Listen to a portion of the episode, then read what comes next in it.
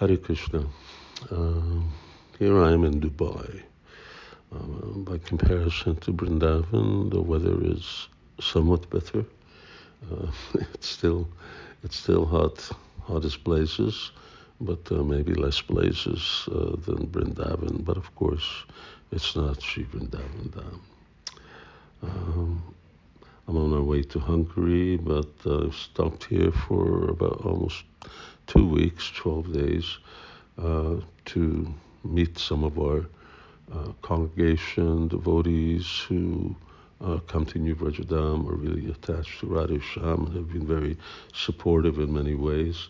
And also to see if we can uh, do some fundraising for our uh, new, newly acquired Food for Life facilities to develop the kitchen that uh, we're going to rebuild our industrial kitchen. So Food for Life will have its own own facility just uh, near the uh, temple. It's a really wonderful project, uh, but it's a it's a large project, and so we're hoping to get some larger donations.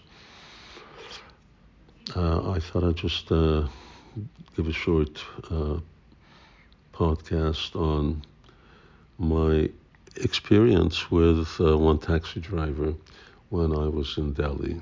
this gentleman uh, I had acquaintance with earlier. Uh, he remembered me. I also remembered uh, him. And now this from that was from before, prior to COVID times, and now this time I needed to go to our past Indian ambassador to Hungary who's now uh, in the uh, service of the Ministry of Culture, uh, Indian culture. And so on the way there and on the way back uh, from seeing the ambassador, uh, then uh, we we talked, and this person is a Christian. His name was James, very nice, very religious person. We got along really, really well, and uh, I really got to. We got early, we went early to uh, to my appointment, so we had time to talk there. And uh, he told me a bit about his life. Uh, he's he's a driver, and I was chauffeur, and. Uh, and I asked him, "How do you live? Where do you live, etc." So he says, "I, I live in a slum, I have uh, uh, I have two room dwelling. It's just how many people uh, live there. He says 15. 15 people in two rooms. Uh, who? How many uh, breadwinners do you have? Uh, he says just me. And what's your income? Well, depending on how much need they have for me, then taxi service uh, then anywhere from 15 to 30,000 rupees a month. Uh, that's really quite quite minimal. So, uh, so we talked, uh, and uh, I two things were very impressive to me. Number one uh, was that you know by comparison, uh, to the lifestyle of the average devotee that I know.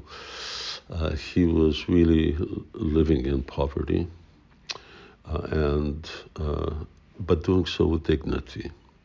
And the second thing was that this dignity came uh, from his uh, faith that this was God's will. And if God wanted to change it, he would, and if not, he wouldn't. James had his mother lived with him. He had five children and then some other uh, relatives. Uh, and he wasn't complaining. Uh, he was planning to get his daughter uh, married. And uh, that was sort of his immediate project, his eldest uh, daughter.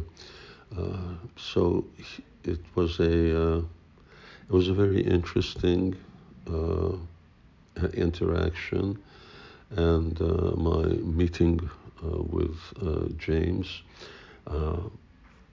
he's sending me sort of little videos of his place on uh, WhatsApp. And it always, uh, it really reminded me that yes, Tatenu Kampam Shushumikshmanu. Uh, there are people around the world who are really living uh, in a, a very poverty uh, stricken condition.